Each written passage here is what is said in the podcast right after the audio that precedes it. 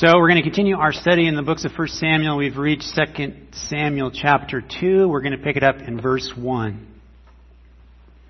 Then it came about afterwards that David inquired of the Lord, saying, Shall I go up to one of the cities of Judah? And the Lord said to him, Go up. So David said, Where shall I go up? And he said, To Hebron. So David went up there, and his two wives also, Ahinoam the Jezreelitess, and Abigail the widow of Nabal the Carmelite. And David brought up his men who were with him, each with his household. And they lived in the cities of Hebron. Then the men of Judah came, and there anointed David king over the house of Judah. So David, at long last, is recognized as king by at least one tribe in Israel. Remember, David had been anointed secretly by Samuel many years before.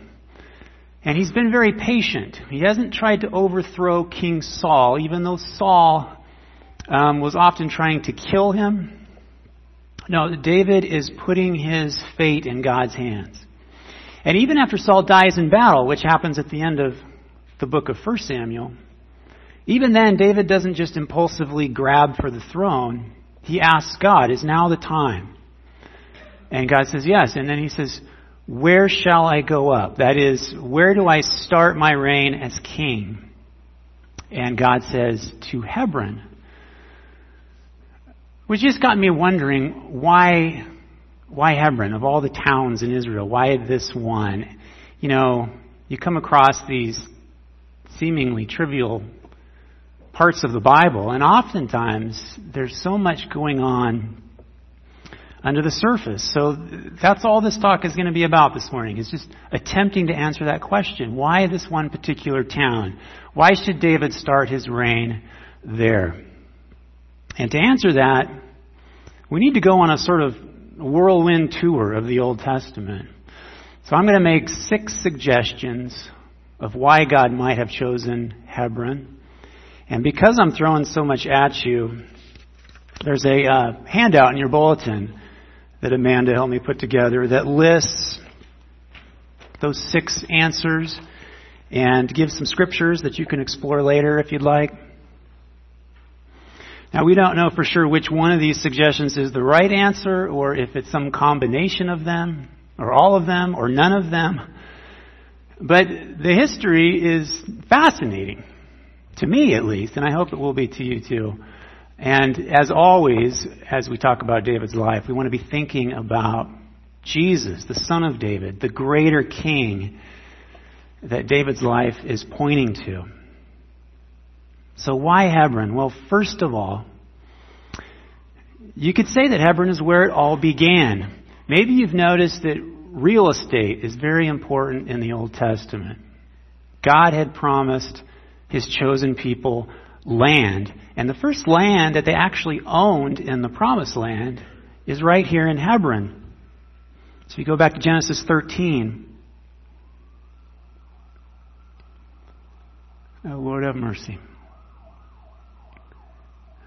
First, uh, Genesis 13.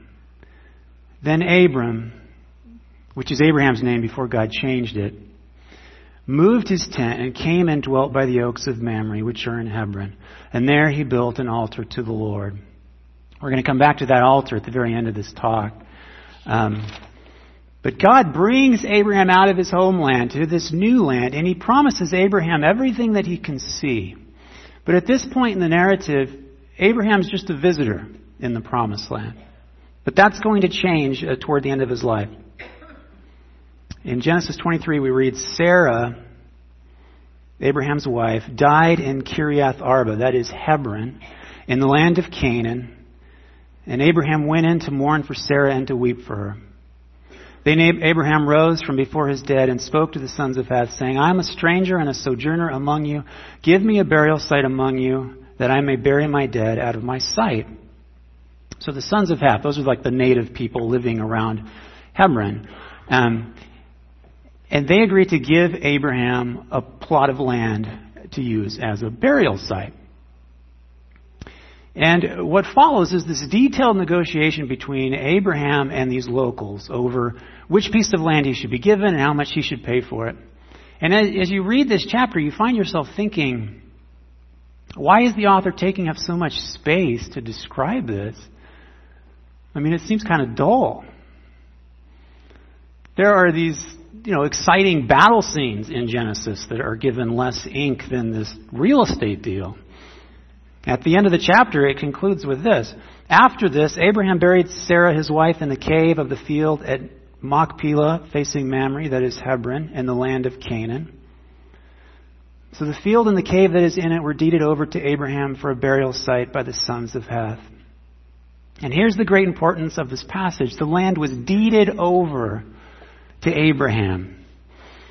Up until that point, as Abraham points out to the sons of Heth, he's just a sojourner in the land. But now he owns a piece of it. And it may be a small piece, but he owns it. And he's going to bury his wife there. And he's ultimately going to be buried there himself. His son Isaac and, and his wife Rebekah will be buried there. And actually, the remains of Jacob and Joseph are going to be carried all the way from Egypt to be buried there. How interesting that the only piece of the promised land owned by God's people at this time is a little cemetery. Maybe to put that in our context, think about Jamestown. Remember your, you know, from your high school history class, um, the first permanent English settlement in America was at Jamestown. And um, the colonists had a hard time, didn't they? I mean, they mostly starved to death for the first few years and, and died of disease. And after several years of suffering, all they could really say that they owned was a, a cemetery. But we can we can look back at our history. We can say that's where it all started. A nation of 300 million people began with that little plot of land. I think Hebron is, is something like that for the Israelites. So, what does this have to do with David? Well, he's going to begin his reign as king in the very place where Abraham, Isaac, and Jacob, and Sarah, Rebekah, and Leah were all buried. As it says in Hebrews about the patriarchs. All these died in faith without receiving the promises. But having seen them and having welcomed them from a distance and having confessed that they were strangers and exiles on the earth. David is going to begin his reign in this graveyard. The promises that Abraham and his family died believing are beginning to come true. David's going to start in that little place, and, and he's going to expand the borders of that kingdom. So that's, that's one. Uh, second, Hebron was in the territory of Judah. You remember that Israel was divided into 12 tribes that descended from the 12 sons of Jacob. One of those tribes was Judah, and David was from that tribe. He had grown up in Bethlehem, a little town that was also a town in Judah. And that would just be a piece of trivia, except that God had special plans for that tribe. Near the end of the book of Genesis, we find the old patriarch Jacob blessing his sons. He had something to say to each one of them and to Judah, he says this Judah, your brothers shall praise you, your hand shall be on the neck of your enemies, your father's sons shall bow down to you. The scepter shall not depart from Judah, nor the ruler's staff from between his feet, until Shiloh comes, and to him shall be the obedience of the peoples. And this blessing serves as a prophecy. It will be a descendant of Judah who will rule Israel. Now, the first king, Saul, uh, was descended from Benjamin, but David is from the tribe of Judah. So, part of the answer as to why God might have chosen Hebron is that it is a town in Judah, and Judah is where the Messianic king is supposed to come from, and David is a picture of that Messianic king. Third, Hebron is the town actually of one specific member of the tribe of Judah.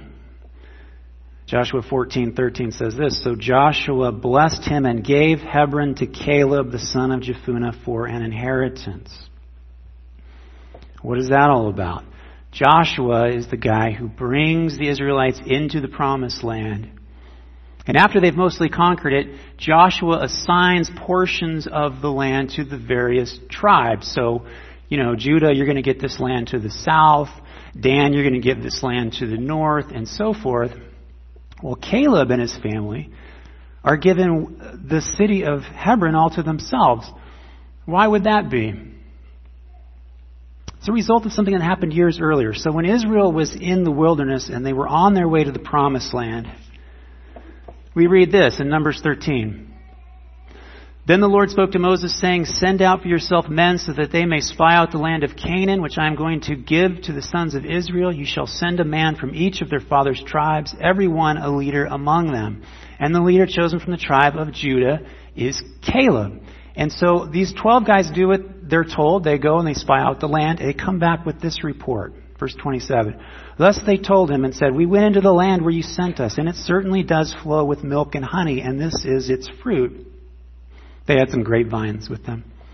Nevertheless, the people who live in the land are strong, and the cities are fortified and very large. And moreover, we saw the descendants of Anak there. So all the spies agree that the promised land is a good land.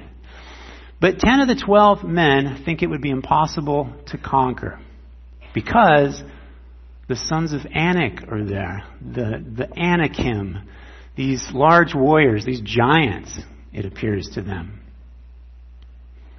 I say that we became like grasshoppers in our own sight when we saw these guys. This reminds me of my experience playing basketball at Golden Sierra High School. Um, Golden Sierra is a little school, and we lost almost every game. Um, I mean, we we got beat like a drum, like night after night. Um, and I can remember, I can still remember the feeling of watching the opposing team come out onto the court during warm-ups, um, and they were always bigger and taller than we were. I was, I'm 6'4 now. I was 5'9 when I was 16, and I was one of the taller guys on the team. So, you know, I don't think we would have said this, but we were all intimidated. We felt like grasshoppers in our own sight, you know. Um, Although I guess that doesn't really work with basketball because grasshoppers are small, but they can jump really well, and and uh, and we couldn't even do that. So we were really hopeless, you know. And I remember just, you know, I remember losing the game in my mind before I actually, actually before I actually played the game. And I think that's what's happening with uh, with the spies of Israel.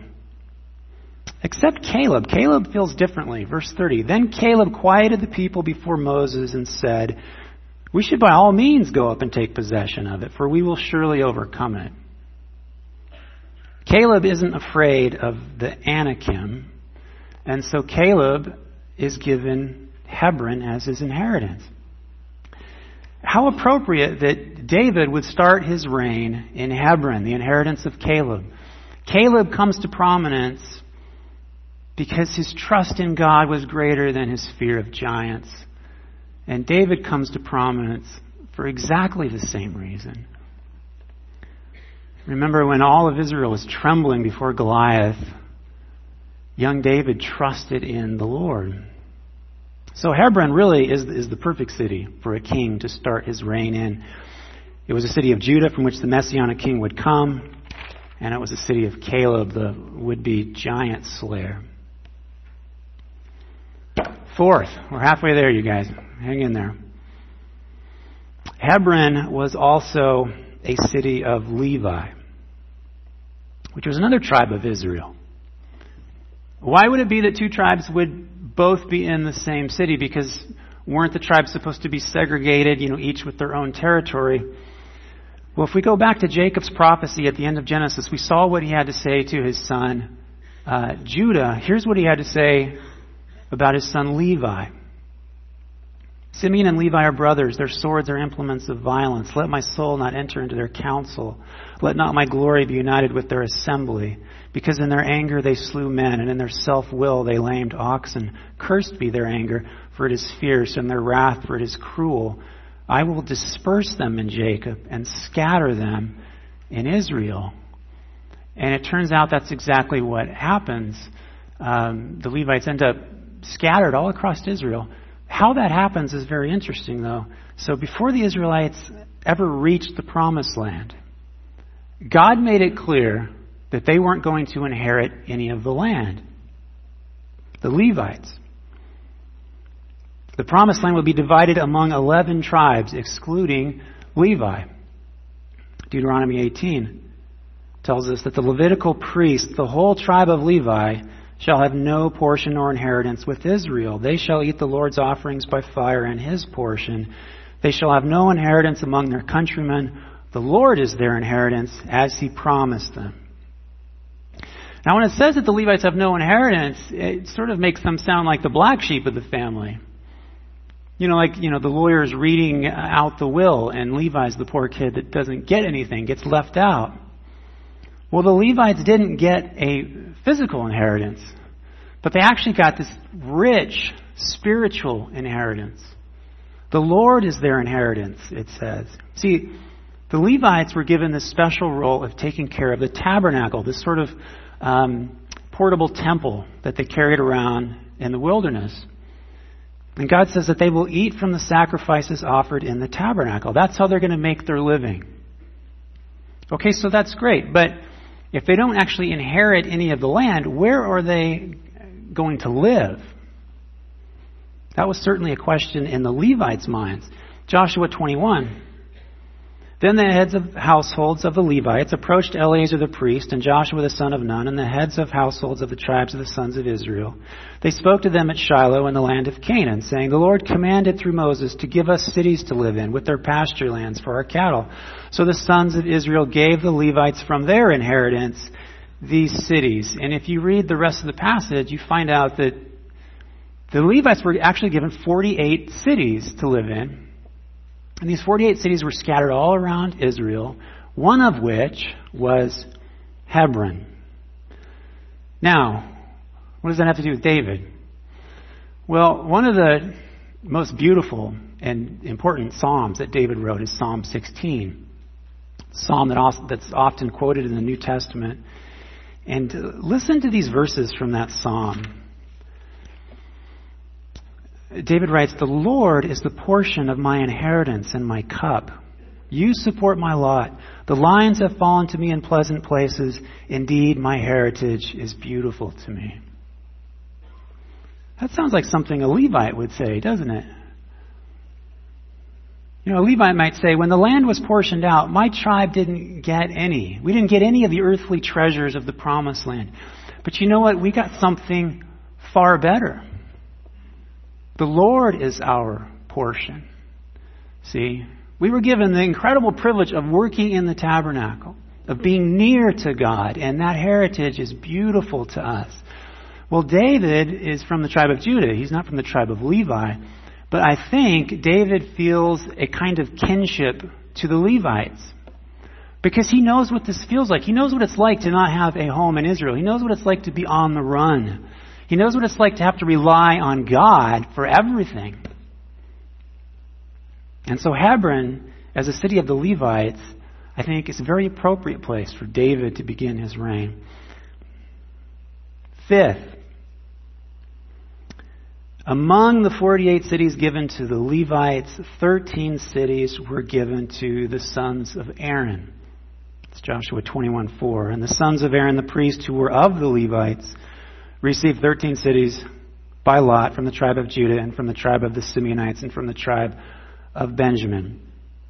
So this this can start to sound kind of confusing, but um, what you need to understand is that the sons of Aaron were the priests in Israel.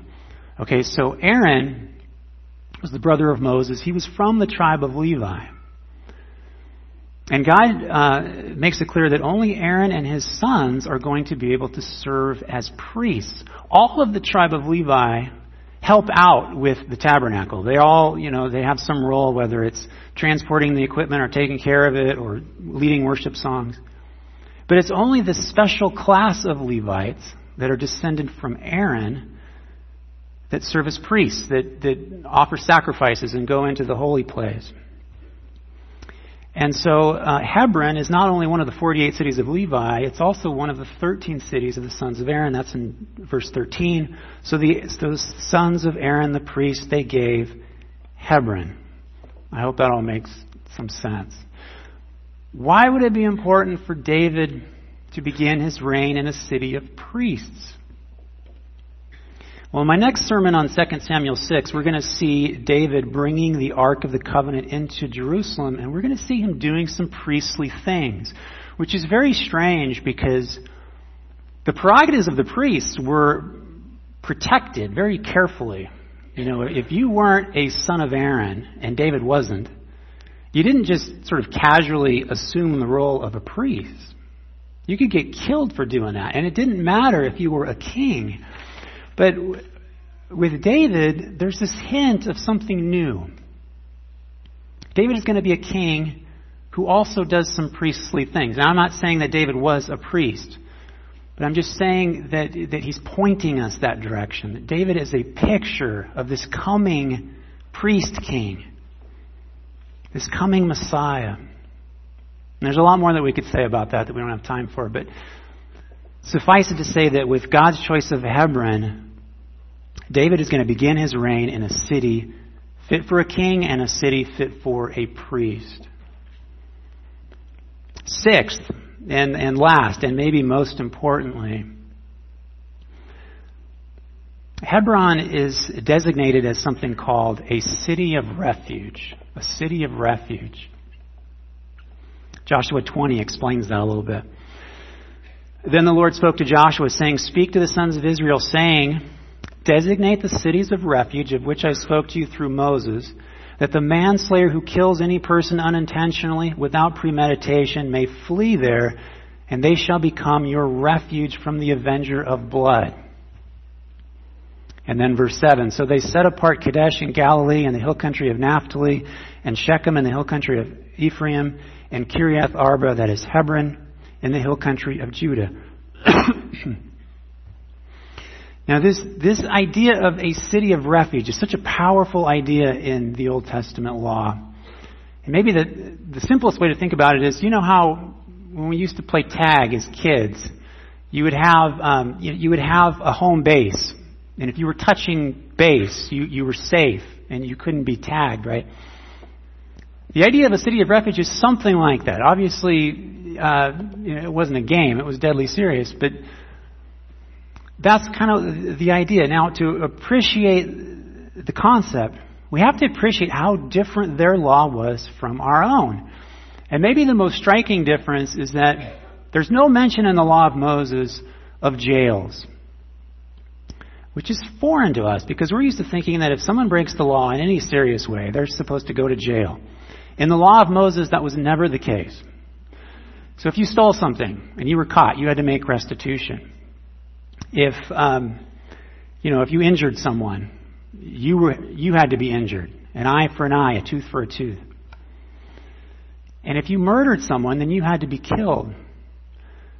And justice was swift. There wasn't a lot of due process. You didn't, you know, wait around in jail for your trial because again, there were no jails.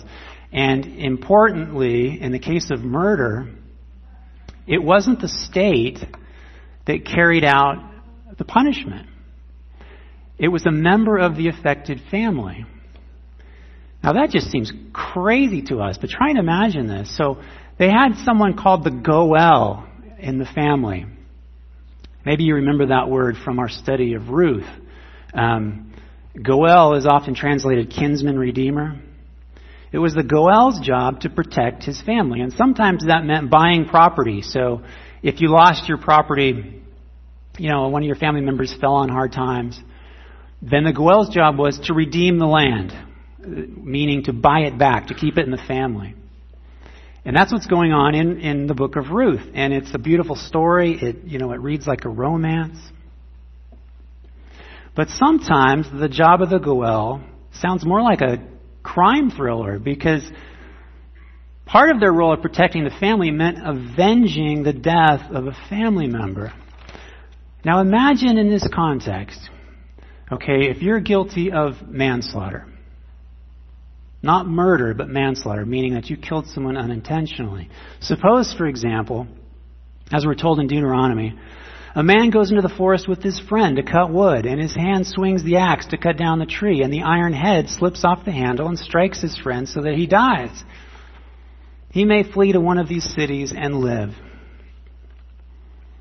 That is such a wonderfully random example, isn't it? of all the possible scenarios. That just kills me. Um, but it it does make the point, doesn't it? I mean, in a culture where justice was swift, you wouldn't want to wait around and explain to this poor guy's relatives what happened. Well, you know, you see, I was swinging the axe, and whoops, off flew the handle and you know, the head of the axe, and it split his head open. But you know, it was an accident. I swear. I mean, you wouldn't do that. You would just run. You would flee to the nearest city of refuge. And what would happen is the elders of that city would interview you, and if they were convinced that it was truly manslaughter and not murder, they'd let you into the city and they would protect you. And you'd be protected forever so long as you stayed there. That's Numbers 35. But if the manslayer at any time goes beyond the border of his city of refuge to which he may flee, and the blood avenger, that phrase, blood avenger, that's a translation of that Hebrew word, goel. The blood avenger finds him outside the border of his city of refuge, and the blood avenger kills the manslayer, he will not be guilty of his blood because he should have remained in his city of refuge until the death of the high priest. But after the death of the high priest, the manslayer shall return to the land of his possession. There's so much that we could explore there that we don't have time for, but this notion of a city of refuge, it would have had strong appeal for David, wouldn't it? David wasn't guilty of manslaughter at this point, but he knew what it was like to be on the run. I mean, Saul had been pursuing him. David had been looking for a place of refuge. And so for David to begin his kingdom in a city of refuge feels appropriate, not only because David was looking for a place of refuge, but because, in a sense, David was a place of refuge. Many people found refuge with David. I, we've quoted this before, but I love this verse in 1 Samuel 22.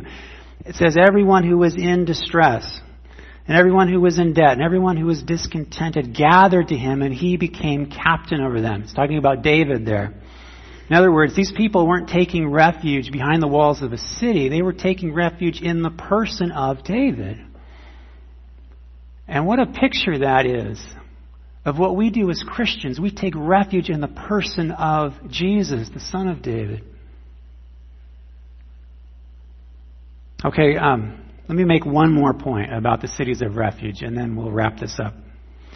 So it would seem that Hebron had been chosen as a city of refuge, along with the other five cities that were designated that way, because it had once had an altar erected there. And that brings us all the way back to the beginning when Abraham first came to Hebron. He, remember, he built an altar. Well, before the Israelites ever made it to the promised land, and therefore before they had any cities to designate as cities of refuge, God had made his altar a place of refuge. So the altar was a place that you could run to for protection.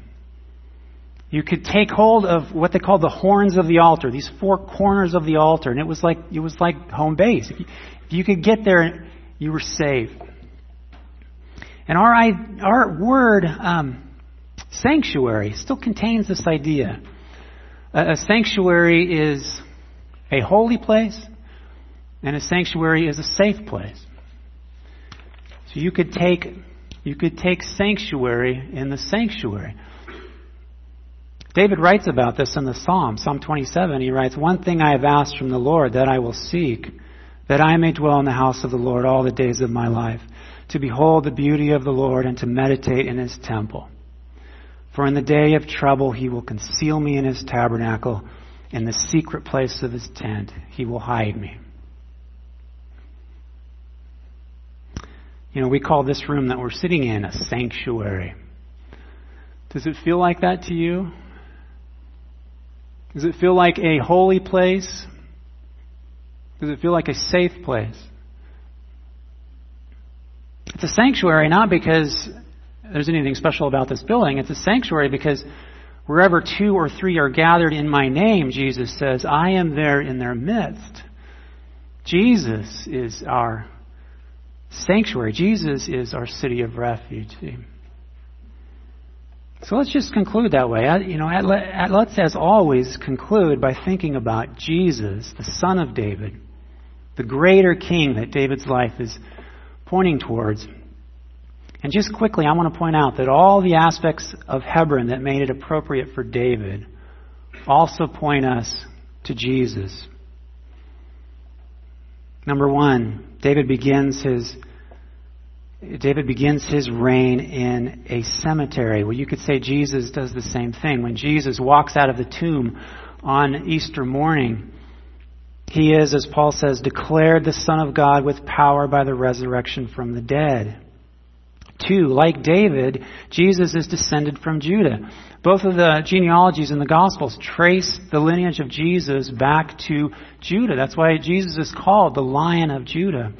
Three, like Caleb, Jesus is a giant slayer. He takes on sin and death and Satan and he defeats them on the cross. Four, like the Levites, Jesus knows what it's like to have no earthly goods. Remember the guys inquiring from Jesus about following him. What, Jesus tells them, look, the, the, the foxes have holes and the birds of the air have nests, but the Son of Man has nowhere to lay his head. Jesus, the creator of the universe, is poor and homeless for our sake. He, he has no inheritance but the Lord. Five, like the sons of Aaron, Jesus is our priest. As the book of Hebrews puts it, he's our great high priest who has passed through the heavens, Jesus, the Son of God. And six, and most precious of all, Jesus is our city of refuge. Come to me, he says, all who are weary and heavy laden, and I will give you rest. Come and hide your life in Christ, is how Paul puts that. Come and, and, and, take refuge under the shadow of his wings. Come to Jesus, and Jesus says, No one can snatch you out of my hands. Well, just as John comes up to sing one more worship song, I just want to offer the invitation. You know, Jesus would like to reign in your life, and if if you haven't invited him to do so, it's as simple as becoming a subject of the King of Kings is as simple as taking a knee and asking him to be your Lord. And we're going to have the prayer team up here during the song and afterwards. And if you'd like to pray about that or about anything else, please come and pray with us. Uh, God bless you. Have a great Sunday and a great week.